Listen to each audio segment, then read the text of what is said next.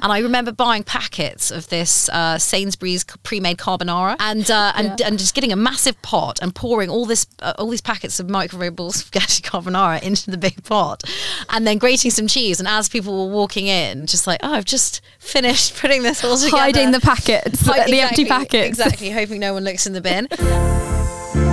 Hello, and welcome to The Joyful Drinker, a podcast for anyone that drinks that wants to drink a little less.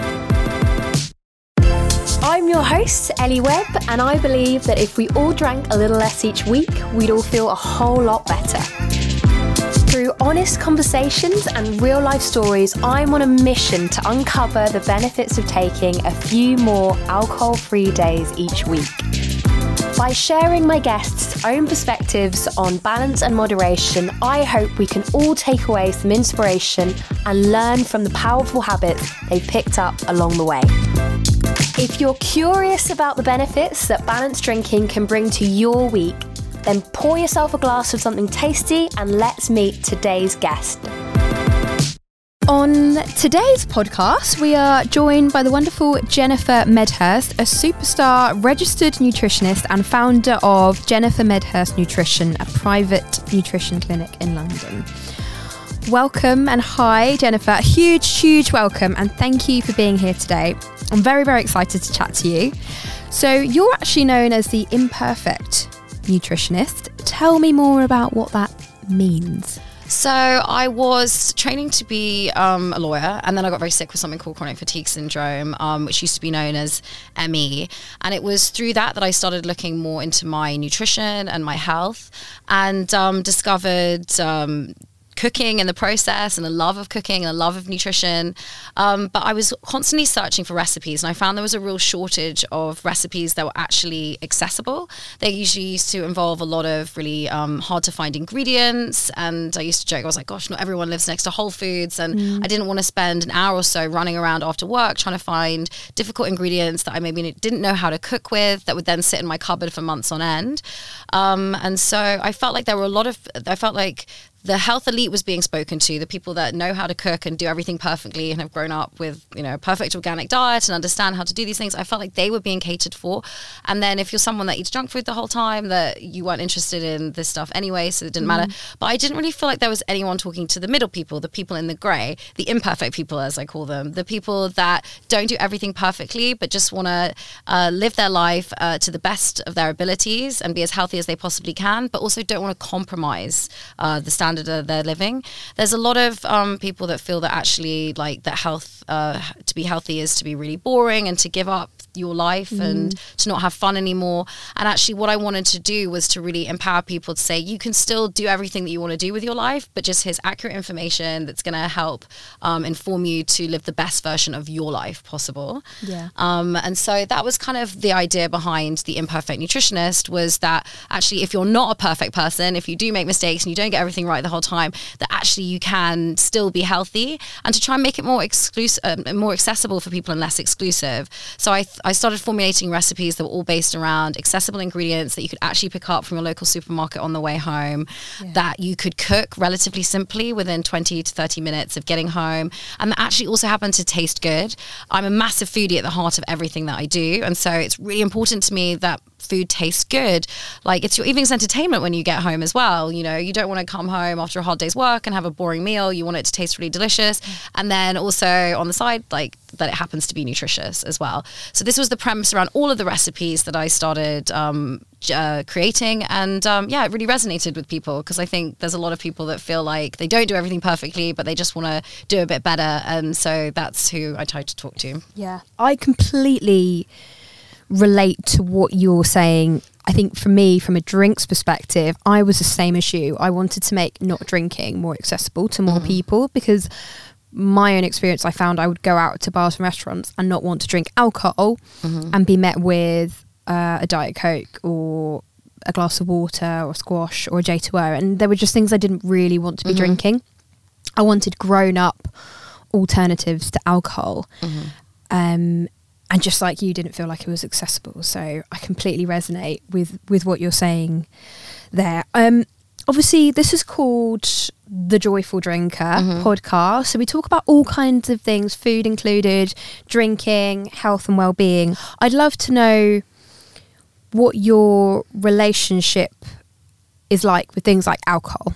I think actually the idea of the imperfect nutritionist actually fits in really well with that question because actually the thing is I would say that alcohol offers absolutely no nutritional benefits whatsoever and is essentially a negative um, in t- nutritionally speaking. Yeah. But it's obviously alcohol's not just we sh- we're not just looking at alcohol in terms of nutritional perspective. Alcohol is also how you socialize and there's arguments for you know, socializing is very beneficial for your mental health, and so therefore it could have a positive impact on your health in that respect. Yeah. It also helps people relax as well, and so that could be an argument for having a positive effect. But nutritionally speaking, it doesn't offer any benefits. It's definitely a negative, and um, I think as a society, we've definitely um, probably created too central a role for alcohol in terms of how we socialize.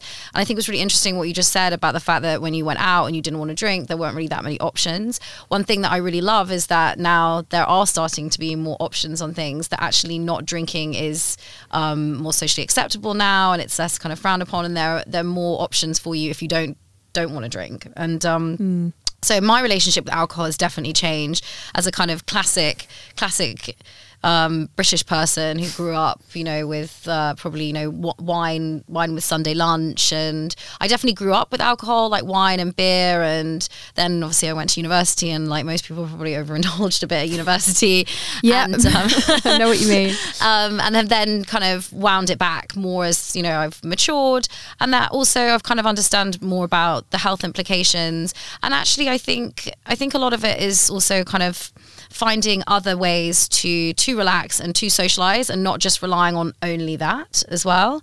Um, and i think kind of probably also being more comfortable in myself and who i am and not feeling like i needed alcohol as a crutch or something in a social situation. I know definitely when i was younger you know you kind of going to parties and things like you feel like you need that um, Dutch courage to kind of to be able to socialize in a comfortable way. But I don't feel like I need that now. I know that I can go out and have a really great evening without alcohol. It's not I'm not drinking alcohol to to calm myself down or to enhance my enjoyment it, in terms of being able to socialize. It's actually because I really do enjoy a glass of wine with my food and or really good I really appreciate the kind of the craft that goes into different ales and things. And so just appreciating it more as a treat. And actually this really fits in with my ethos when it comes to nutrition as well. There are certain things that uh, are the fundamentals of diets, like obviously vegetables and whole grains and things like that, um, and things like meat and animal products. While I eat, do eat them, it's understanding that they're more of a treat and not uh, something that you should be having a couple of times a day. And so I try and apply the same ethos to alcohol as well. I think it's fine to consume it, um, but again, just as realizing it's a treat and it's it does Yeah. definitely have a, a detrimental effect on your health, but then to counterbalance that with other elements. Um, No, it's it's so interesting what you what you say. I think anything in too high a quantity is not necessarily, and it also depends on the reason that you're you know you're using it. Like you alluded to, if you're using it for Dutch courage or you're using it to kind of you know as a stress reliever, and you're kind of too heavily dependent on it, that's never going to be never going to be great. But if you you view it as a treat or something you have occasionally and you know the reason. That for me that was the reason that I decided to cut back because I felt like it was getting to a point where I was drinking excessively mm. and for for the wrong reasons. And so actually just cutting that out for a, a little while even if it's just a week or a month or a year you know everyone has a different approach to it Yeah, I mean, when you you look say? at the cold, hard facts about it, I mean, yeah, as I said, alcohol offers absolutely no nutritional benefits. You can definitely see there's a lot of data that supports like negative uh, effects on your brain with long-term alcohol consumption as well. Like, there's there's no argument for it. I mean, in an ideal world, we really wouldn't consume alcohol. I say this as someone that does consume alcohol. Yeah. So, but I, I think it's really important to be conscious of the fact of those facts that it does have a negative effect on on your health. That overconsumption is associated with cancer um, and long term effects on your brain health.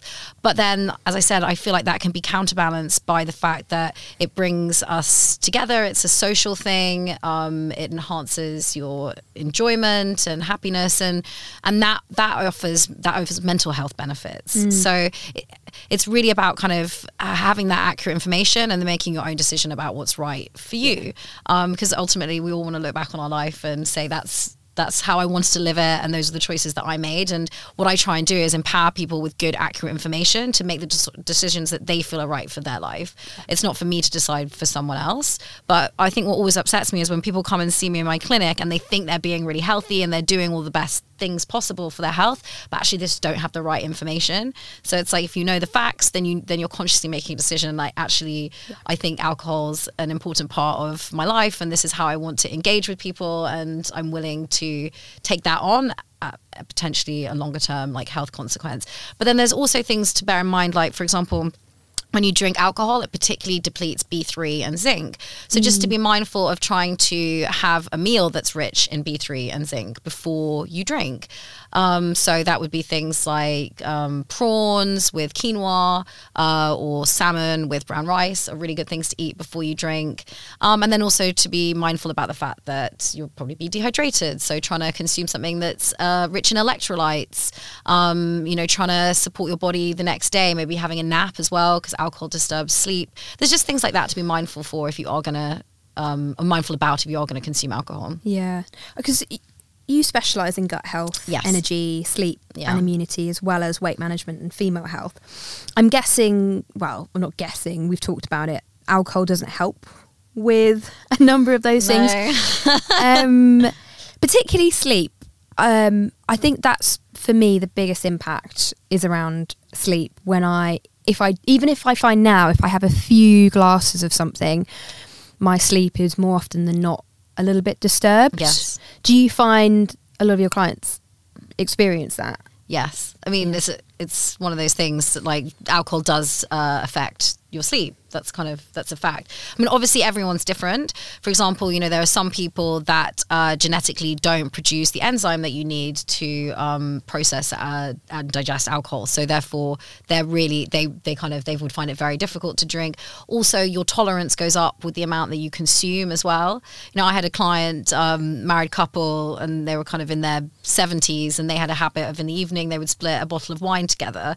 And it's like, who am I to say don't don't drink that? They re- that was something they loved doing together. That Yeah. was the real highlight of their day, and it that I feel like, you know. That that would be wrong of me to say you can't do that kind of thing. It was much more about supporting everything that was going on around that because for them that was a real bonding experience, and I felt that that was probably good for their mental health. But I give the accurate information, you allow them Yeah. to make their own decision with that. Yeah, I like that. It kind of gives, it empowers people to make their own decision on what's right for them. Because I think so many people think it's so black and white. You can't do this, you can't do that. But everyone's different.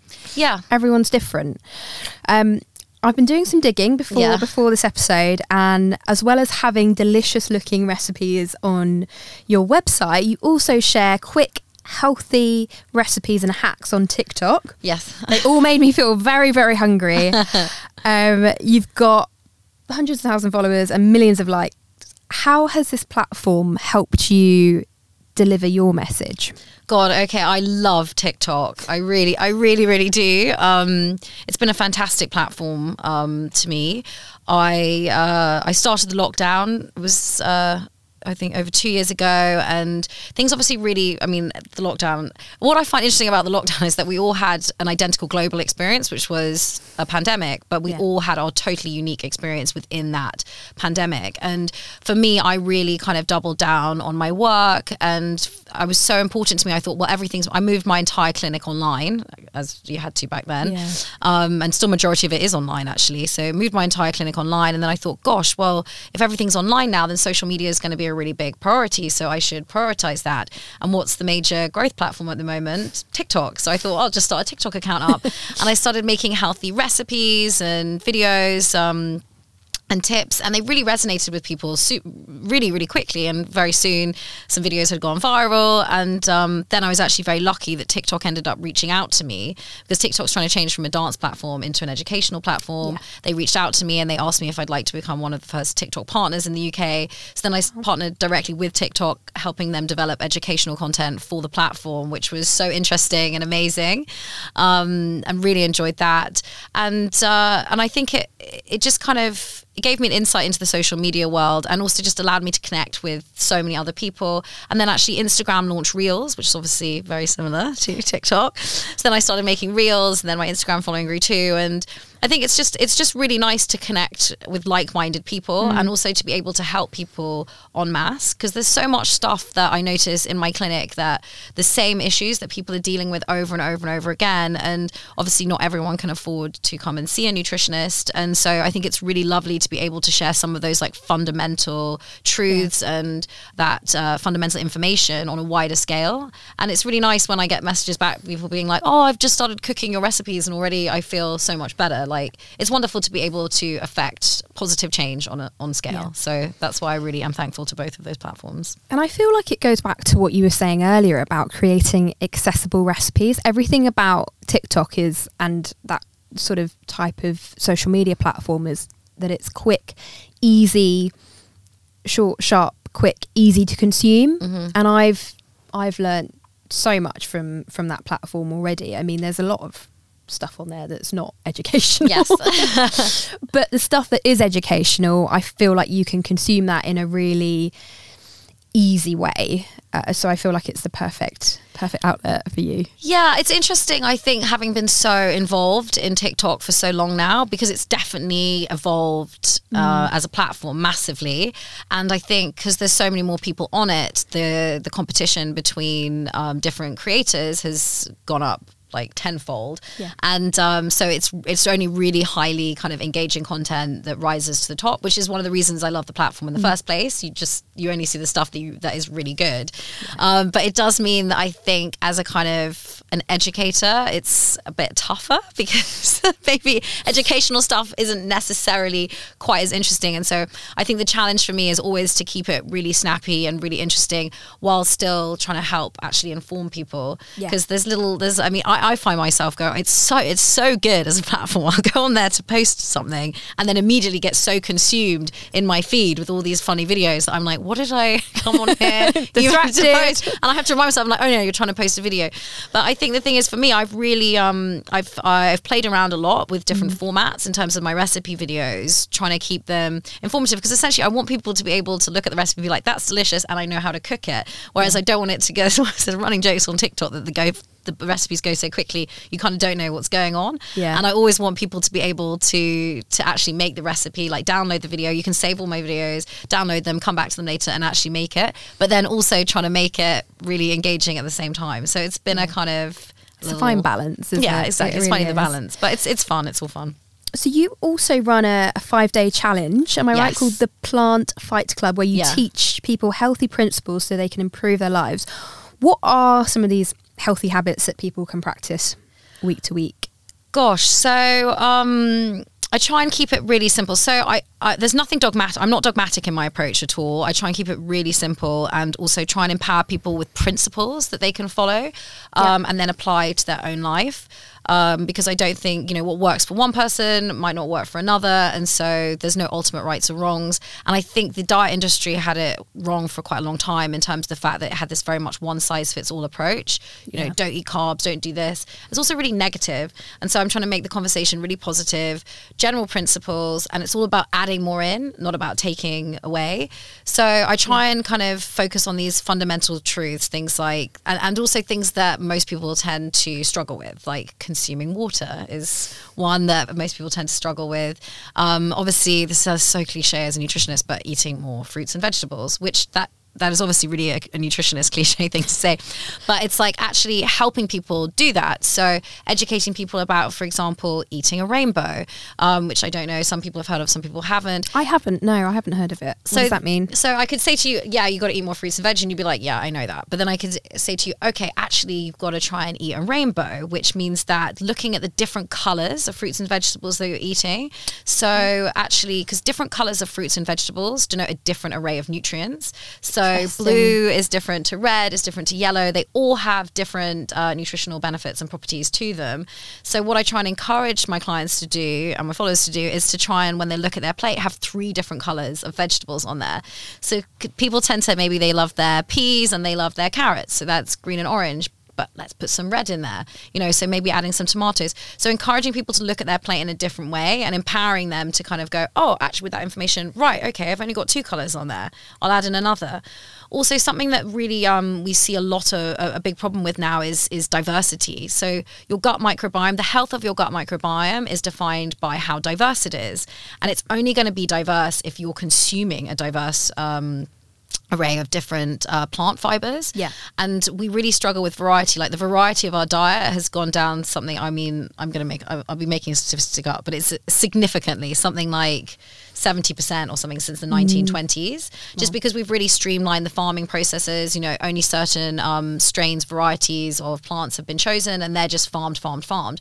You know, for example, orange carrots. There's actually lots of different varieties of orange carrots, of, of no, of carrots, but we only we only farm this yeah, I think one I, I ate purple carrots. purple once. carrots, yellow carrots, and so you've got yeah, you've got different colors, you've got different varieties, and all of that would mean different um, a different. Uh, a variety of um, plant fibers in your gut, but now we only consume just this one one one variety. That's because it's easy to grow, and that's what's kind of been So selected. we've taken the scale. easy route through farming, and that's led to kind of a lack of diversity in our in our diet. massively. So it's actually it's actually pretty hard work to consume a diverse diet now because there's just not that diversity on the on the supermarket shelves anymore. And so many people you know people human beings you know we're intrinsically trying to go for the path of least resistance so we like to eat the same things over and over again. So it's like naturally we've not we're not choosing from as many different products and we're only eating a very small selection of things within those limited products. Mm. So it means that the, the diversity of our diet's massively gone down. So it's just trying to encourage people to open up the repertoire of their diet which saying to them okay you need to eat different colors of fruits and vegetables then maybe you're going to add something in that they weren't necessarily thinking about but then also building on that one step further like you know what whole grains do you consume? You know maybe people consume oats in the morning. Don't forget about rice quinoa you know things like that trying to add more in and all of that together the diversity and the different colors of fruits and vegetables all kind of leads to a much healthier overall picture for your health. Yeah, I love that. I mean, I'm a big fan of colour, so I'm just thinking in my head now what vegetables, different colour vegetables I can Yeah. put on my ne- my next dinner plate. That's a really really good good way to look at it. People find it really helpful, and I always try and encourage people when they're in the supermarket to look at their trolley, look at their basket, and see how many different kinds of different colors have I got in there, how Mm. many different types of vegetables have I got in there. You'll be amazed at how many people just want to eat like broccolis and carrot, broccoli and carrot, broccoli and carrot, and it's like actually there's so many different um, vegetables and fruits out there. And with my clients, I give them tables, just like lists with all the different colors and then all the different vegetables and fruits, and those, and, and people forget. They're like, oh my god, I forgot about aubergine, I forgot about this, I forgot yes, about that. I was just thinking about Yeah. aubergine. And actually, all of this leads to a, like a much tastier diet as well. Because you're like, when you've got all these different fruits and vegetables in there, it's actually like, whoa, that's a much different taste to just eating these two things the whole time. yeah, completely right. Mm. I'm interested to know what what's your opinion on things like cheat days. cheat days. Okay, so again, this is a kind of what I try and really do in my clinic is get rid of these like um like all or nothing mindsets. Yeah. there's no like right or wrong, and so for me, the idea of a cheat day implies that there's a non-cheat day, and it kind of creates this idea of extremes. Whereas actually, what I want to do is for people to to be able to eat well, not whatever they want when they want, but not to have to be fluctuating between these two things. Yeah. So I'm not a fan. I'm not a fan of the idea of cheat days. I try and say like, right, w- what is the thing that you love that you feel is is cheat? Because also the thing is, you've got to remember the mentality around a cheat day. It's like if you say if it's the body like or the brain, you can't have that. Immediately it wants that. Yeah. So it's kind of removing that idea that this this is something naughty or a treat because then it also loses its power in the brain as well. So trying to yeah, trying to change people's mentality around that and also make them focus more on these other things. Because things if you're consuming a diet that's rich in like whole foods, you've got less less time to fill it with all these kind of other maybe less uh, less desirable, less nutritious foods. You don't crave them as much. So trying to remove that mentality. Um, I'm trying to veer away from like pointing the finger at specific foods, but it tends to be processed carbohydrates. You have two types of carbohydrates. You've got complex carbohydrates uh, and simple carbohydrates. Complex carbohydrates tend to be more the whole grains, rice, oats, and then the simple carbohydrates tend to be our kind of crumpets and crisps and cakes and things like that.